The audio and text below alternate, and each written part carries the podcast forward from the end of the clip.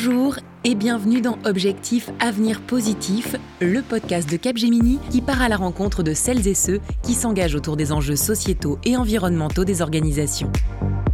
Diversité des nationalités dans une économie mondialisée, diversité des genres et des orientations sexuelles, diversité des origines sociales, prise en compte des handicaps visibles comme invisibles, l'entreprise est-elle aujourd'hui capable d'embrasser la pluralité des talents qui la composent? Pour y répondre, nous sommes allés à la rencontre de Sherazade Galifa, Senior Innovation Consultant chez Frog, la marque dédiée au conseil, à l'innovation et aux stratégies d'expérience qui a récemment rejoint Capgemini Invent. Sherazade met en évidence les difficultés vécues, mais surtout la richesse intellectuelle et émotionnelle que suscite un parcours personnel et professionnel divers. Sherazade, bonjour. Pourriez-vous tout d'abord vous présenter et expliquer la spécificité de votre parcours? Je suis née en Bourgogne, en France. J'ai grandi en majorité à, Paris, avec euh, peut-être quelques petites escales euh, dans d'autres pays euh, durant cette période-là. Et c'est surtout à mes 17 ans que j'ai décidé de m'expatrier. Donc je suis allée étudier au Royaume-Uni notamment à l'université de Warwick, je me suis spécialisée en économie. Et après ça, j'ai eu des expériences professionnelles incroyables, vraiment diverses et variées. Alors, pourquoi avoir rejoint Capgemini? La première chose qui, euh, qui m'a marqué en arrivant chez Capgemini et particulièrement au Royaume-Uni, c'était la diversité. C'est très très fort au UK et euh, je me suis sentie euh, voilà, comme un poisson dans l'eau. Quel regard vos collègues portent-ils sur votre parcours? Il y a quelque chose qui est énormément apprécié, c'est c'est un peu une énergie nouvelle ou peut-être euh, une certaine créativité, une différence dans la manière de penser. Ça, c'est énormément apprécié. Et puis au niveau aussi des différentes langues que je parle, ça a toujours été euh, un avantage. C'est vrai qu'on a souvent fait appel à moi et, euh, et je pense aussi pour cette, cette manière de penser, cette manière d'approcher les gens. Je pense que par exemple sur un des projets que j'avais fait avec ce qu'on appelle le Applied Innovation Exchange à Londres, on avait travaillé avec des clients nordiques. Et puis moi, j'ai pas la culture nordique, mais finalement, je pense que même si on n'a pas ça, c'est une manière de penser, manière de s'ouvrir, une manière de, de, de communiquer humainement pour essayer de faire ressortir le meilleur des clients, les mettre à l'aise. Et euh, je pense que justement, euh, je me rappelle, ma, directrice euh, dans le centre d'innovation m'avait dit, ça c'est un vrai talent, ça je le vois très rarement. Et puis elle m'a dit, c'est vrai que c'est dur de contenir un peu toute cette énergie que tu as, mais elle m'a dit, ça c'est un truc que tu devrais jamais changer. Jusqu'ici, j'ai très rarement eu, surtout au sein de Capgemini, des expériences négatives ou une valorisation négative de la diversité. C'est vraiment le contraire. Je pense que c'est justement la diversité, même si elle n'est pas exprimée comme étant une des, sept valeurs euh, qu'est Capgemini, c'est une de nos valeurs claires. Chez Capgemini, la diversité culturelle au quotidien, ça ressemble à quoi? Chez Capgemini, on entend différentes langues parler, on voit des personnes de différentes origines, on voit des personnes aussi qui célèbrent leur culture et qui s'en cachent pas. On voit aussi des euh, personnes aussi qui ne se cachent pas forcément de leur diversité euh, euh, sexuelle ou même de certains handicaps. Ça, je trouve que c'est absolument fantastique et je pense même aussi la diversité culturelle, c'est euh, le fait euh, qu'on recherche justement des missions, des challenges qui sont internationaux et on a envie d'apporter une réponse pas seulement des clients ou des consommateurs dans un pays unique, mais on est un pays unique, mais on essaie de penser en fait bah, à tous les tous les consommateurs pensent possible. Mais ce qu'il y a de beaucoup plus important que tout ça, c'est vraiment euh, le respect. C'est le respect de ces différentes cultures. Enrichissement intellectuel, aventure personnelle, pour Sherazade Galifa, la dimension multiculturelle donne un sens à ses missions professionnelles. Mais qu'en est-il du côté des entreprises? Pour en savoir plus, nous avons rencontré Delphine Pouponneau, directrice diversité et inclusion du groupe Orange, et Cécile Daniel, consultante freelance en communication interculturelle. Delphine Pouponneau, vous travaillez chez Orange, une entreprise également très multiculturelle. Pouvez-vous nous dire comment cette multiculturalité s'exprime aujourd'hui? Chez Orange, on est 130 000 collaborateurs, on est présent dans 26 pays, on a plus de 140 nationalités. Donc effectivement, c'est un, une entreprise multiculturelle et je pense que c'est ce qui fait aussi la, la richesse de, de, cette entreprise. C'est une entreprise très franco-française à, à l'origine. Hein. C'était France Télécom.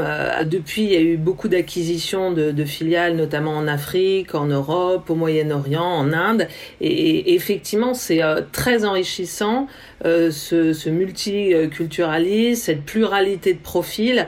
Et vraiment, l'objectif, c'est euh, c'est aussi de s'imprégner de ces cultures-là, c'est de s'imprégner de la diversité euh, des environnements, des, cultures.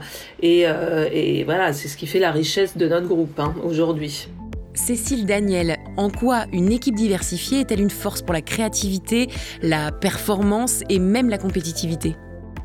Oui, c'est une force euh, extrêmement importante, euh, une force énorme. Le fait de prendre du recul, euh, le fait d'avoir des perceptions différentes en fonction de ses propres valeurs, en fonction de son propre vécu, de ses propres traditions aussi parfois, en fonction de chaque culture. donc il y a beaucoup de créativité, il y a beaucoup d'idées nouvelles, bien sûr, derrière ça, et forcément beaucoup d'innovations qui peuvent se générer. Donc avoir une équipe multiculturelle avec une communication efficace, un management qui tourne autour de ça et qui, qui permet d'intégrer toutes les personnes, tous les collaborateurs au fur et à mesure des différents éléments, c'est une force euh, qui, qui n'est même pas mesurable finalement avec une autre parce que la créativité, euh, les, les, les différences finalement culturelles vont apporter énormément, énormément de choses. Justement, euh, face à la pluralité des différences culturelles, il est légitime de se demander s'il existe différents types de modèles en termes de diversité culturelle. C'est une bonne question, effectivement. Alors j'ai eu la chance de travailler aussi euh, en Écosse, notamment en Irlande, euh, et après aussi en Amérique latine. chaque pays va, avoir des modèles finalement, alors peut-être parfois même sans le savoir, sur juste la façon de, vivre ou de, faire les choses, mais des modèles effectivement très différents. Alors une des choses essentielles, c'est quand on quitte un pays, quand on, part de sa propre culture, euh, on arrive dans un autre pays, on a l'impression que tout va être pareil. Euh, même si on se dit, dans le fond, euh, bien évidemment, il y a des différences, etc. Néanmoins, on s'y prépare pas suffisamment. Je pense qu'une des, une des erreurs aussi principales que l'on fait, c'est qu'on a parfois l'impression que on est dans un monde globalisé, etc. et que tout le monde va travailler et vivre les choses de la même manière. Mais malgré tout, les différences sont effectivement énormes. donc sur le, alors il n'y a pas de recette universelle, il n'y a pas de modèle universel parce que finalement, euh, il va falloir trouver une stratégie adaptée à chaque culture et à chaque mélange culturel. Delphine Pouponneau, euh, pouvez-vous nous exposer ce qu'il en est chez Orange? Je pense qu'on essaie de, donner un, cadre global avec une culture euh, d'entreprise et une culture managériale assez homogène autour effectivement euh, de la notion de bienveillance, de respect, euh, d'équité. Euh, on, on, on, prône aussi beaucoup l'intelligence collective, euh, l'autonomie euh, des équipes.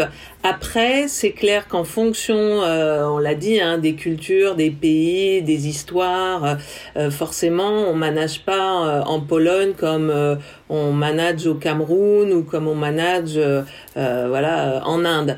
Mais l'idée, c'est quand même de, de créer des valeurs communes et, et donc, comme on le disait, hein, tout ce qui est euh, team building, formation managériale, c'est important aussi pour euh, pour partager euh, ces valeurs. On a aussi, alors on, mesure aussi hein, cette culture-là via un, baromètre salarié qu'on déploie dans, dans, tous nos pays pour justement s'assurer que cette culture managériale est ancrée euh, dans, dans, dans nos différentes entités. C'est un cadre global, mais il est important de laisser s'exprimer aussi euh, les cultures euh, locales et les façons de d'appréhender euh, voilà le, le, monde différemment. Et, c'est vrai que c'est ça qui fait aussi la, la, la richesse. Une enquête ELAB pour la fondation Mosaïque de novembre 2021 indique que pour 84% des Français, la diversité sociale, culturelle et ethnique dans le monde du travail est une bonne chose.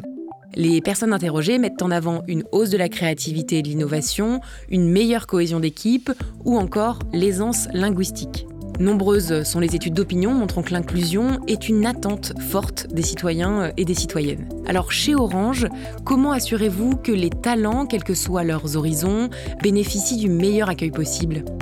Alors, c'est vrai que la diversité et l'inclusion devient un sujet très stratégique hein, pour les, les, entreprises. Comme vous l'avez dit, aujourd'hui, il y a il y a de nombreuses études qui attestent que c'est euh, un enjeu de performance, d'innovation, de bien-être aussi pour les, collaborateurs. Euh, c'est aussi pour nous un, un vrai enjeu d'attractivité parce qu'on le voit, euh, les jeunes sont aussi très sensibles à tous ces sujets-là. Donc euh, l'idée, c'est de pouvoir aussi euh, attirer de, de, jeunes profils voilà, au sein de, de l'entreprise.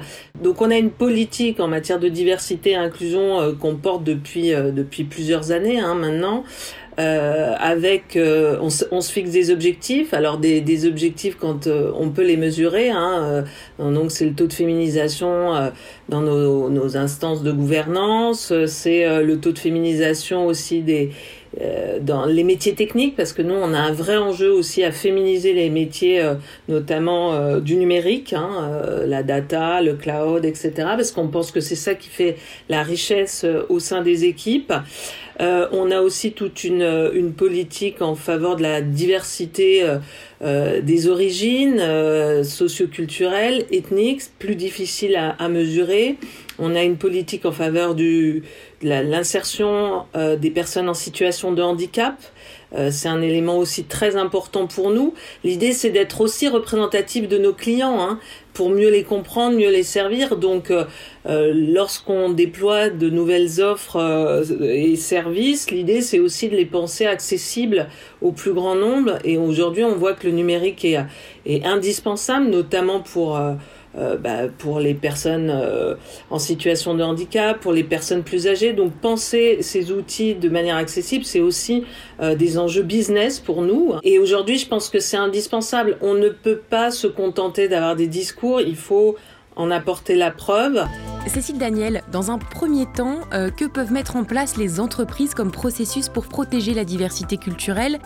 Alors, on, en parle de plus en plus de, diversité culturelle, de prise en compte, de, euh, de management interculturel, comment on agit, comment on réagit et, qu'est-ce que l'on met en place.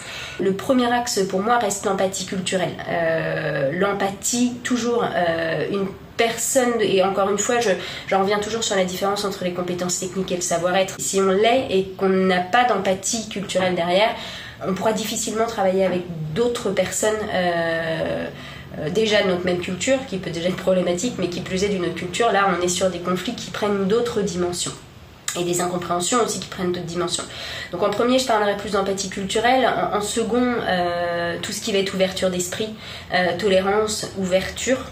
et j'en reviens aussi à, ce fameux cadre de référence toujours savoir faire un pas de côté et se dire ah oui ok alors moi je, telle situation je l'interprète comme ça euh, néanmoins, c'est pas la vérité, quoi. La, référence universelle n'est pas celle-là.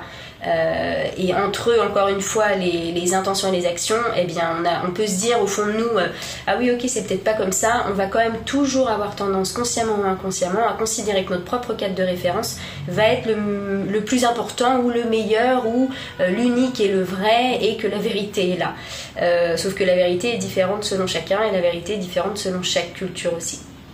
Euh, tout ce qui va tourner autour, on, en parlait un petit peu tout à l'heure, de, euh, en lien avec l'intelligence collective, en lien avec les émotions, en lien avec une stabilité émotionnelle.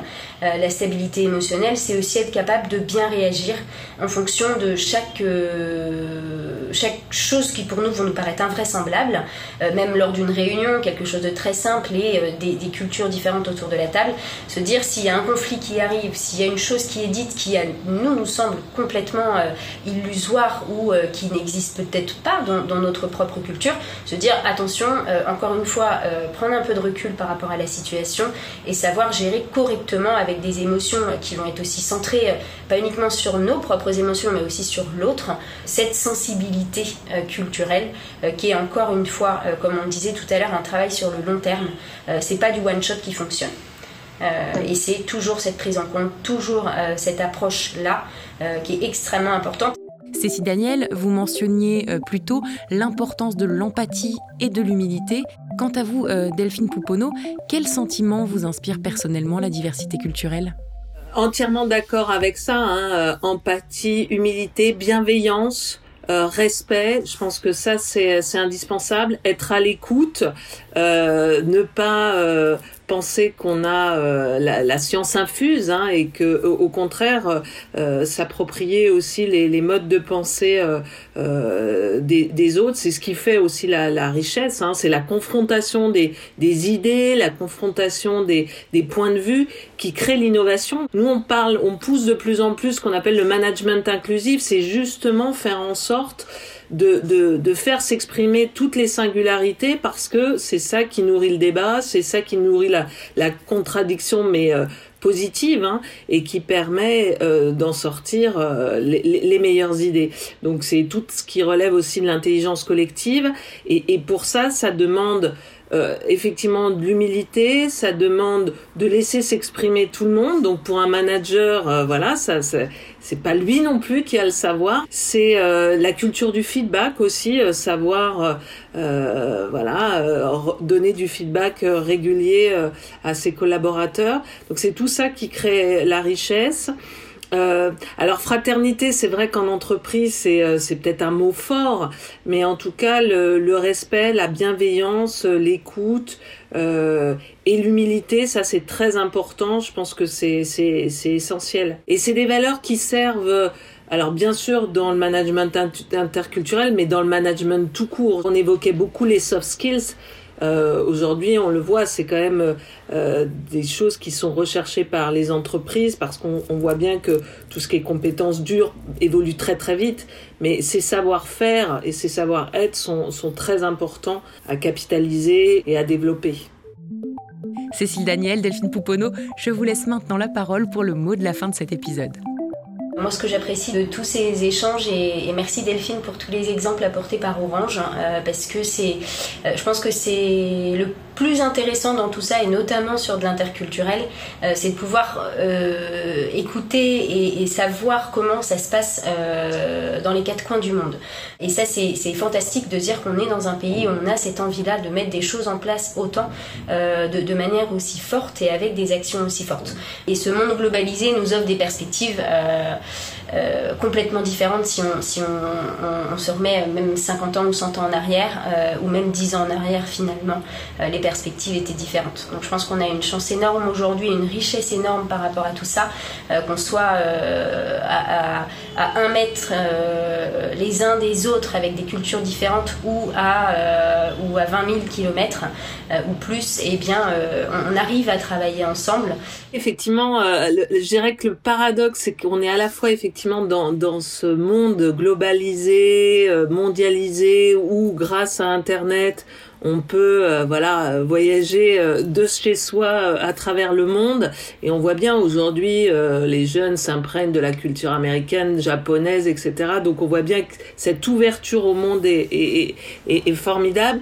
Je crois qu'aujourd'hui les entreprises c'est aussi le socle qui permet de recréer de la cohésion sociale et de faire en sorte que autour de valeurs communes, autour d'un sentiment d'appartenance, on peut faire en sorte que euh, l'ensemble des individus, quels qu'ils soient, quelles que soient leurs origines, leur genre, leur handicap, etc., puissent se retrouver autour euh, voilà, d'un projet commun, euh, d'une de valeurs communes. Et je pense que le rôle des entreprises pour créer cette cohésion sociale est essentiel.